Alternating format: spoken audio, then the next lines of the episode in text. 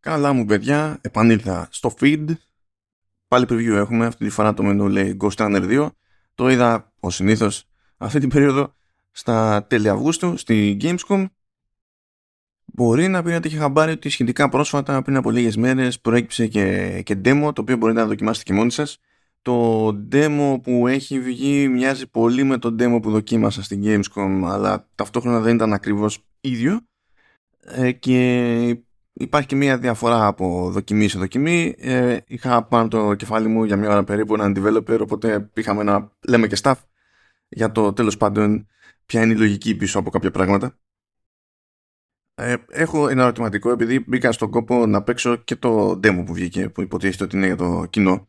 Ε, το demo που δοκίμασα εγώ στην έκθεση μου είπαν συγκεκριμένα ότι το έχουν κάνει λίγο πιο εύκολο επειδή το ζήτημα είναι να προλάβουμε να δούμε πράγματα, να δούμε ποια είναι η λογική των βασικών μηχανισμών κτλ. Με προειδοποίησαν δηλαδή ως προς αυτό. Τώρα, εγώ εκείνη την ημέρα θυμάμαι ότι ήμουν κουλό. Ήταν κομμωδία. Πραγματικά δηλαδή ήταν να, να, να με δείχνουν με το, με το δάχτυλο. Δεν ήμουν εγώ τώρα για πράγμα που ήθελε αντανακλαστικά τη προκοπής σε τέτοιο περιβάλλον. Ε, αλλά παίζοντας το, το demo που έχει βγει και είναι πρόχειρο να το δοκιμάσετε κι εσείς ή αυτή τη φορά ήμουν σε, στο κατάλληλο κλίμα σε αυτή τη φάση ή το demo αυτό που βγήκε για το κοινό είναι και λίγο ευκολότερο ακόμη από αυτό που ήταν ήδη λίγο ευκολότερο από το κανονικό για να είμαστε ok μεταξύ μας στην έκθεση. Μπορεί να είναι τώρα και by the way εγκεφαλικό. Αλλά first things first. Λοιπόν έχουμε να κάνουμε με το Ghost Runner 2 το οποίο το εκδίδει η αγγλική 505 Games. Βέβαια το αναπτύσσει η πολωνική One More Level. Νομίζω είναι αδύνατο να περάσω από έκθεση και να μην έχω κάποιο παρεδώσει με Πολωνούς. Είναι ούτως ή άλλως η εταιρεία που ετοίμασε και το πρώτο το Ghost Runner. Είναι παιχνίδι που τους βγήκε. Ε, στην ουσία το, εκείνη το δηλώνω ως first person ε, platformer slasher. Έχει, έχει πλάκα γιατί γράφουν FPP έχουν αποφασίσει ότι δεν και καλά θα υπάρχει το slasher στο τέλος και δεν το λένε FPPS, το λένε FPP slasher, ολογράφος. Ε, υπάρχει μια χαμένη ευκαιρία για μαρκετάρισμα εδώ πέρα, έχω να πω. Τους πήγε λοιπόν καλά. Υποτίθεται ότι σε εκείνη την περίπτωση, σε εκείνο το παιχνίδι, ο πρωταγωνιστής ήταν στον Dharma Tower. Είναι τώρα το περιβάλλον Cyberpunk, λίγο δυστοπικά τα πράγματα. Το ζήτημα ε, ήταν να, και να γλιτώσουμε και να σώσουμε και να κάνουμε και να δείξουμε OK υποτίθεται ότι δέχεται η One More Level ότι ένα από τα αδύνατα σημεία του πρώτου παιχνιδιού ήταν ε, η αφήγηση, το τρόπο με τον οποίο παρουσιαζόταν η ιστορία κτλ. Ε, αυτή τη φορά έχουν φροντίσει να είναι λίγο έτσι πιο δεμένα τα πράγματα υποτίθεται ε, και στο κομμάτι που δοκίμασα εγώ και στο ένα και στο άλλο περιβάλλον είδα ότι υπάρχει περισσότερος διάλογος πιο normal παιγμένος διάλογος και είναι εκεί για τέλος πάντων για να μας κρατάει κάπως στο, στο κλίμα. Αυτό που δεν είδα, ε, γιατί δεν ήταν πρόχειρο τέλος πάντων, ήταν κάποια σημεία που υποτίθεται ότι μπορούμε να κάνουμε επιλογές στους διαλόγους όχι δεν και καλά για να αλλάξει η έκβαση των πραγμάτων, καμία σχέση. Γιατί το παιχνίδι κατά βάση είναι καθαρά action. Αλλά πιο πολύ για την εμβάθυνση και για, το, ε, και για την ατμόσφαιρα. Εδώ λοιπόν το, το δεύτερο παιχνίδι ε, λαμβάνει χώρα περίπου ένα χρόνο μετά από τα γεγονότα και καλά του, του πρώτου παιχνιδιού. Και η One More Level τάζει πιο εντυπωσιακά boss fights, περισσότερη εξερεύνηση. Ε, βγαίνουμε η αλήθεια, από, ε, είναι από το Dharma Tower. Ε, βελτιώσεις τέλος πάντων στη, ε, στη μάχη, μη γραμμικά επίπεδα, και ένα πράγμα που έχουν δείξει, επειδή τέλος πάντων αυτό είναι τελείως τελείως καινούριο, δεν είναι πειραγμένο από το κάτι που υπήρχε στο παλιό παιχνίδι, είναι ολόκληρα κομμάτια που είναι με μηχανή. Ε, πήρα γεύση και από εκεί, πήρα γεύση και από τα α, συναφή. Γενικά υποτίθεται ότι τα δύο κομμάτια που παίξαμε εμείς ήταν από σχετικά νωρίς το παιχνίδι, ειδικά το κομμάτι με, το, με την πιο κλασική προσέγγιση, γιατί ε, εκείνο με τη, με τη μηχανή είναι πιο εμβόλυμη περίπτωση, τέλος πάντων. Όπως και να έχει, η λογική παραμένει ίδια. Το ζήτημα είναι να μπούμε σε έναν ρυθμό. Να μάθουμε το περιβάλλον με trial and error, να μάθουμε τις θέσεις των εχθρών με trial and error ε, και να ερχόμαστε κάθε φορά με κάθε απόπειρα καινούρια πιο κοντά στο perfect run, ας το πούμε έτσι. Όλο το παιχνίδι είναι στημένο με τη λογική ότι όταν θα συντονιστούμε με αυτό θα μπούμε in the zone, θα κρατάμε ρυθμό και θα κάνουμε εντυπωσιακά πράγματα μπαμ μπαμ μπαμ. Για να λειτουργεί αυτό χωρίς να σπάνε νεύρα, ο βασικός κανόνας του παιχνίδι είναι one hit, one kill. Αυτό ε, ισχύει και για τον παίκτη, έτσι εννοείται, αλλά ισχύει για τους εχθρούς. Οπότε το ζήτημα είναι να είμαστε προσεκτικοί, να κάνουμε το πάρει όπως πρέπει, να κάνουμε το block όταν πρέπει ε, ή ενίοτε όταν είμαστε στον αέρα τέλος πάντων υποτίθεται ότι μπορούμε να κρατήσουμε πατημένο ένα πλήκτρο και να αλλάξουμε λίγο τη γωνία μας περίεργα και έτσι μπορούμε να βγούμε τέλος πάντων από την ε, πορεία κάποιας ρηπής που βλέπουμε ότι έρχεται γιατί εκείνη την ώρα παγώνει ο χρόνος είναι σαν super duper bullet time ας το πούμε έτσι θα καβαλήσουμε τείχους, θα πάμε από τείχο σε τείχο, θα πούμε πάνω σε guardrails ε, που τέλος πάντων ε, αυτά λειτουργούν πιο, λίγο πιο αυτόματα από όσο θα ήθελα. Δηλαδή πολλές φορές όταν, είχα, όταν ήμουν σε δύο διπλανά τέλος πάντων guardrails ήταν διάδρομος, ήμουν στο έδαφος, υπήρχε διάδρομος και στη μέση υπάρχει guardrail. Είναι χρήσιμο από την άποψη ότι θα καβαλήσει τη ράγα και θα προχωρήσεις στον αυτόματο με συγκεκριμένο ρυθμό, ok, αλλά καμιά φορά έκανα απλά άλμα, ξέρω εγώ, στο διάδρομο για να πάω στην άλλη μεριά του διαδρόμου με άλμα, because reasons. Και θεωρούσα το παιχνίδι ότι στην πραγματικότητα ήθελα να ανέβω στη ράγα. Και τέλος πάντων εκεί πέρα είχαμε κάτι μικρές παρεξηγήσεις.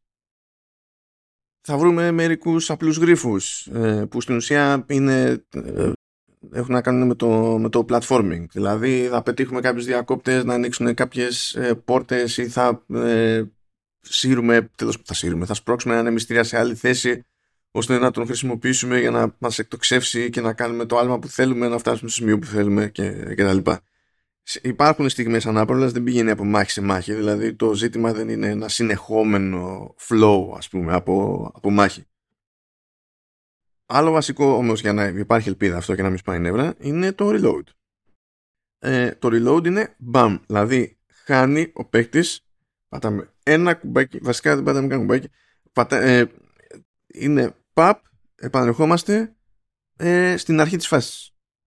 Κατευθείαν. Το ζήτημα είναι να μην μας νοιάζει καν που χάσαμε. Δηλαδή το ότι χάνουμε εκείνη την ώρα, μας έριξε κάποιος μία που δεν πήραμε χαμπάρι, τη φάγαμε μπαμπέσικα, δεν έχει Κάνουμε βλακία, πολύ πιθανό. Ή τουλάχιστον πολύ πιθανό στη δική μου την περίπτωση. Ε, δεν, δεν λέμε όχ έχασα, λέμε πάμε άλλη μία, πάμε άλλη μία, πάμε άλλη μία. Δεν υπάρχει κάποιο συγκλονιστικό κόστος εκείνη την ώρα τα checkpoints είναι αρκετά ωραία και θα πει κάποιος ότι εντάξει, άμα το ζήτημα είναι να γίνουμε καλοί ας πούμε ε, και να πετυχαίνουμε αυτόν τον ρυθμό και να κάνουμε εντυπωσιακά ακροβατικά ε, γιατί να έχει τόσο ξέρω εγώ ωραία ας το πούμε και βολικά checkpoints εντάξει νομίζω ότι καταλαβαίνουμε ότι ε, μέρος της ικανοποίησης είναι και το ότι εμείς οι ίδιοι βλέπουμε ότι καταφέρνουμε να βελτιώσουμε το run. Δεν είναι το αν θα μας το πει το παιχνίδι, αν θα μας αφήσει τέλος πάντων το παιχνίδι. Γενικότερα πάντως το Ghost Runner 2 όπως και ο προκάτοχός του προσπαθεί να ζορίζει τον παίκτη. Έτσι. Θα μάθουμε με το δύσκολο τρόπο. Έτσι, έτσι πηγαίνει το, το πράγμα. Είναι μέρος του, του concept. Ε, γι' αυτό είναι ακόμη πιο σημαντικό να μην έχουμε όλες αυτές τέλος πάντων τι, τα περίεργα διαδικαστικά και παρατράγουδα δεν μας απασχολεί ο χρόνος φόρτισης στην ουσία δεν υπάρχει χρόνος φόρτισης δεν μας απασχολεί το frame rate είδα δηλαδή εντάξει όταν το έπαιξα στη Γερμανία το έπαιξα σε PC μπορούσαν να έχουν ό,τι hardware να είναι και να τρέξει ξέρω 4K άπειρα frames ό,τι να είναι και δεν μας νοιάζει αλλά κατέβασα και το demo επί τούτου τουλάχιστον το δοκιμάσα στο Xbox Series X ε, ε, μέσα, μέσα σε όλο το παιχνίδι δεν βγαίνει πλέον σε προηγούμενης γενιάς ε, συστήματα, βγαίνει μόνο σε PC, Xbox Series X και PlayStation 5. Είπανε και αυτοί ότι εντάξει, τρία χρόνια περάσανε, παιδιά φτάνει. Είναι οκ. Το συζητήσαμε αυτό εκεί, ξέρουν ότι είναι πάρα πάρα πάρα πάρα, πάρα πολύ σημαντικό σε τέτοιου είδους παιχνίδι να πιάνουν το, το 60 και να μην τα αφήνουν να πάει πουθενά. Η εμπειρία που είχα εκεί ήταν super, η εμπειρία που είχα εδώ κατόπιν εορτής ήταν επίσης super, σε πιο συγκεκριμένο hardware που δεν είχε τον ίδιο αέρα με εκείνο της δοκιμής. Οπότε ως προς αυτό, τουλάχιστον από τα δείγματα αυτά, είμαι ευχαριστημένος. Το θέμα είναι ότι παρά την εγγενή ας πούμε, δυσκολία του παιχνιδιού, ε, η One More Level λέει ότι θέλησαν να κάνουν το Ghost Runner 2 πιο φιλικό προς, το, προς τον παίκτη. Αυτό τώρα όταν κάθεται και κάποιος και σου λέει ότι θα συνεχίσει το παιχνίδι να είναι επιτητικό κτλ. Αλλά το έχουμε κάνει έτσι και πιο φιλικό ή πιο εύκολα προσβάσιμο κτλ. Λες, ωραία, σε τι μεταφράζεται αυτό στην πράξη. Και αυτό από ό,τι είδα ε, μεταφράζεται περισσότερο σε άλλη προσέγγιση στο level design. Έχει να, προκύπτει κυρίως βασικά από αυτόν τον ισχυρισμό που κάνουν ότι τα επίπεδά τους είναι λιγότερο γραμμικά σχέση με πριν. Αυτό φαίνεται, φαίνεται και στο demo που μπορείτε να, να παίξετε διότι υπάρχει συνήθως έτσι όπως είναι σχεδιασμένο τέλος πάντων ένα δωμάτιο υπάρχει η ας το πούμε προφανής διαδρομή είναι στημένα τα πράγματα κοιτάμε το, το σχεδιασμό και λέμε α, ε, ο σχεδιαστής θεωρεί ότι το προβλεπέ είναι να πάω από το τάδε μέρος σε άλλες περιπτώσεις μπορεί πριν καν πάρουμε την απόφαση να πεταχτεί κάποιος τέλος πάντων και να μας μιλήσει και να πει ε, επειδή εκεί πέρα λογικά θα παίζει λαουτζίκος ε, μήπως θες να κοιτάξει για εναλλακτική διαδρομή μήπως ε, ε, διευκολύνει η φάση ε, αυτό είναι περισσότερο hint παρά κάτι άλλο γιατί ο παίκτης παίρνει την απόφασή του και ο πρωταγωνιστής πουλάει και μούρι όλη την ώρα γιατί σε κάποια φάση ε, είναι μία και τον ρωτάει, λέει ποια διαδρομή θέλεις, θέλεις εγώ τη, τη δύσκολη ή την πιο εύκολη; Ε, και λέει ο άλλος την κλασική. Που φυσικά μπορεί να σημαίνει οτιδήποτε, είναι ανάλογα με το τι προτιμά συνήθως ο παίκτης. Αλλά, μιας και μιλάμε για προσβασιμότητα και ε, τι σημαίνει αυτό στην πράξη. Ε, μιλάμε για εναλλακτικές προσεγγίσεις του ίδιου χώρου, της ίδιας μάχης κτλ. Π.χ υπάρχει ένα προφανές άνοιγμα. Αν πάω και ε, πάω από αυτό το προφανές άνοιγμα, θα φτάσω σε μια περιοχή και θα συνειδητοποιήσω ότι έχω εχθρούς σε δύο διαφορετικές πλατφόρμες, σε δύο διαφορετικές πλευρές, αριστερά και δεξιά μου, και ξαφνικά πρέπει να καταφέρω τέλος πάντων να τους κουμαντάρω όλους. Ε, ε, μπορεί κάπου να υπάρχει ένα βολικό ε, βαρέλι που με ένα και μπορώ να το κάνω να σκάσει και να τους πάρω μαζί μου. Ε, μπορεί κάποιοι να πυροβολούν ε, με θέρμη ή όχι τόσο θέρμη. Μπορεί κάποιοι να έρχονται τέλος πάντων με ρόπαλα. Κάποιοι άλλοι μπορεί να έρχονται με διπλά σπαθιά κτλ. Που εκεί πέρα πρέπει να προσέχω διότι έχω την επιλογή του μπλοκ, αλλά παίζει πολύ περισσότερο ρόλο και το πάρει εκεί πέρα. Και όλα αυτά θέλουν εφηδό, διότι υποτίθεται ότι όταν, ειδικά στην περίπτωση του μπλοκ, ε, είναι σαν να έχουμε στο κέντρο της οθόνης μια πολύ μικρή καμπυλωτή μπάρα που δείχνει το, το στάμινα. Αυτό πέφτει αρκετά γρήγορα, δηλαδή δεν, ε, ενώ μπορούμε να κάνουμε μπλοκ σφαίρες ας πούμε, δεν είναι για πολλά πολλά, δεν μπορούμε να κάνουμε μπλοκ πολλές. Τέλος πάντων, όλο αυτό το σενάριο, άμα δεν έχουμε πάρει χαμπάρι για το πώς είναι ο χώρος στον οποίο μπαίνουμε, για να καταλάβουμε τι επιλογές έχουμε, πώς μπορούμε να διαχειριστούμε το, το σύνολο των εχθρών και των κινδύνων, ε, είναι πάρα πολύ εύκολο να γίνουμε σάντουιτς εκεί και να μας πάνε, μα... Οπότε, χάνουμε. Μας γυρίζει λίγο πριν κοιτάζουμε μπροστά προς το μέρος από τη διαδρομή τέλος πάντων που ακολουθήσαμε. Και λέμε, hm. Κοιτάμε λίγο αριστερά-δεξιά και βλέπουμε ότι κάπου παίζει κάτι σε vent. Παίζει αεραγωγός. Λέμε, Α, για να πάω από εκεί πέρα. Και έτσι έχουμε το περιθώριο να πλευρίσουμε στην ουσία. Θα, πάμε, θα φτάσουμε πάλι στον ίδιο γενικό χώρο, αλλά θα φτάσουμε από μια συγκεκριμένη μεριά, πράγμα που σημαίνει ότι θα πάμε πιο κοντά σε κάποιους εχθρούς και αρκετά μακριά από κάποιους άλλους ώστε να μην μας την πέσουν με τη μία ή τουλάχιστον όχι όλοι. Γιατί εξαρτάται. Αν έχουν πυροβόλα όπλα, μας την πέφτουν και από μακριά. Δεν είναι, αλλά παίζουν λίγο. Και έτσι έχουμε το περιθώριο να δώσουμε στον εαυτό μας λίγο χρόνο ε, να τους διαχειριστούμε ή στην τελική, ακόμα και αν δεν είναι θέμα χρόνου, να διαγράψουμε μια διαφορετική διαδρομή μεταξύ τους και να τους πάμε παπ, έτσι όπως μας βολεύει. Αυτό ισχύει ακόμα και στο platforming, διότι σε κάποιες περιπτώσεις υπάρχουν ε, εναλλακτικοί τρόποι για άλλου στυλ, άλλο στυλ platforming για να φτάσουμε πάλι από το ίδιο σημείο α στο ίδιο σημείο β τελικά. Οπότε μπορείτε να δείτε ότι ε, υπάρχουν μπροστά τέλος πάντων σημεία για να πιάσετε με τον grappling hook και να κάνετε whoop, swing από τη μία στην άλλη, ok jet.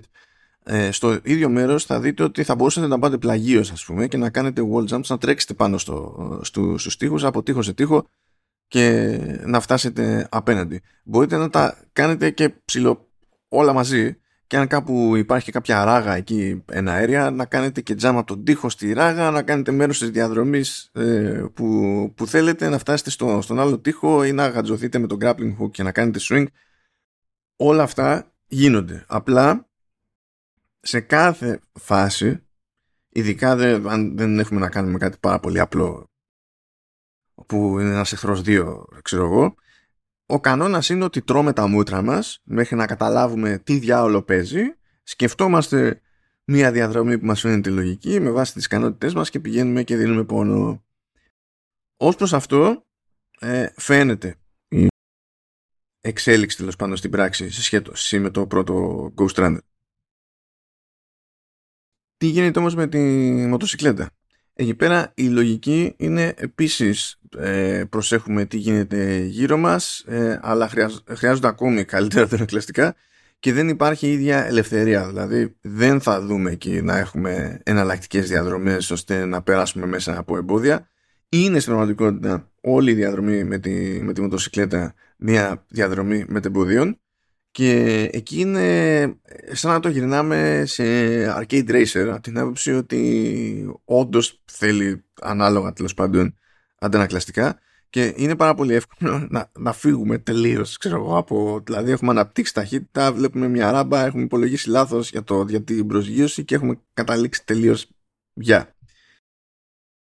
Επίσης στην περίπτωση της μοτοσυκλέτας, επειδή το παιχνίδι δεν θέλει να δώσει, γιατί στην ουσία θα έσκυζε την ίδια του την ταυτότητα, δεν θέλει να δώσει περιθώριο στον παίκτη να πει κόβω ταχύτητα, κοιτάζω τριγύρω, βλέπω τι γίνεται και την κάνουμε την δοκιμή.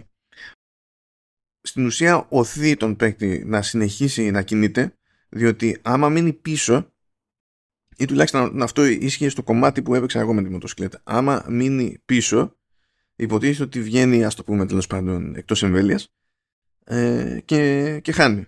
Άρα, όπως και να έχει η φάση, πρέπει να το έχουμε εύκολο το, το, το γκάζι και σίγουρα δεν μπορούμε να πούμε ότι εντάξει καθόμαστε και το παίζουμε εκ των ασφαλούς.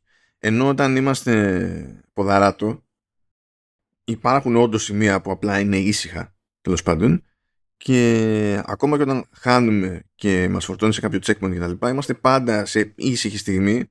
Μπορούμε να πούμε ας καθίσω να το σκεφτώ λίγο με βάση τα στοιχεία που έχω μαζέψει. Αυτό δεν παίζει στη, στη μοτοσυκλέτα. Ένα εξταδάκι στην περίπτωση της μοτοσυκλέτας είναι ότι ενίοτε πρέπει να πετύχουμε και κανένα στόχο. Και όταν λέμε να πετύχουμε κανένα στόχο δεν είναι ότι απλά ξέρω εγώ στη διαδρομή σημαδεύουμε κτλ συνήθως, αν είναι σε κάποιο ύψος τέλος πάντων, πρέπει, έστω ότι πρέπει να γυρίσουμε κάποιο διακόπτη, πρέπει να πετύχουμε το άλμα και την ώρα που πετάμε δίπλα από τον διακόπτη να του βαρέσουμε μια επίθεση για να μπορέσουμε να ανοίξουμε τέλος πάντων ή να γίνει ό,τι είναι να γίνει για να μπορέσουμε να συνεχίσουμε. Αλλιώς, κατά πάσα πιθανότητα, χαλκομανία. Οπότε και τέλος πάντων στο, στο πόδι, με το σπάθι στο χέρι, το σούρικεν πρόχειρο κτλ και στην περίπτωση της μοτοσυκλέτας όλα ε, περιμένουν από τον παίκτη και να παρατηρεί τριγύρω και να προσπαθήσει ξανά και ξανά και τελικά να μπει στο ρυθμό και μόλις πετύχει ένα ωραίο run από αυτό να ικανοποιείται πάνω απ' όλα.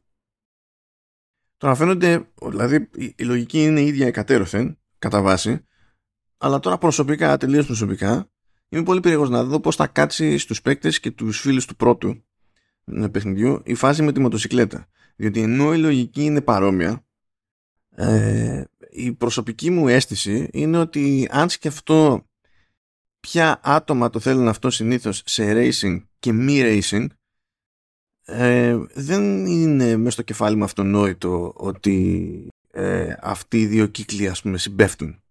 Το αυτό είναι τελείως προσωπική σκέψη δεν έχω να τη βασίσω και σε κάτι πέραν τέλος πάντων του δικού μου κύκλου. Είναι σχετικό, απλά είναι μια σκέψη. Από εκεί και πέρα υπάρχουν διάφορα πράγματα που, που έχει τάξει η One More Level, μιλάει για νέα skill trees, ε, μιλάει για νέα προσέγγιση στα, στα boss fights ώστε να είναι πιο interactive και να μην είναι τέλος πάντων σχεδόν άλλος ένας ε, αντίπαλος απλά πιο περίεργος και πιο τροφαντός από ένα μάτσο μηχανισμούς που σπρώχνει και επικοινωνεί δηλαδή και με τα δελτία τύπου και με τα τρέλερ που βγάζει κτλ.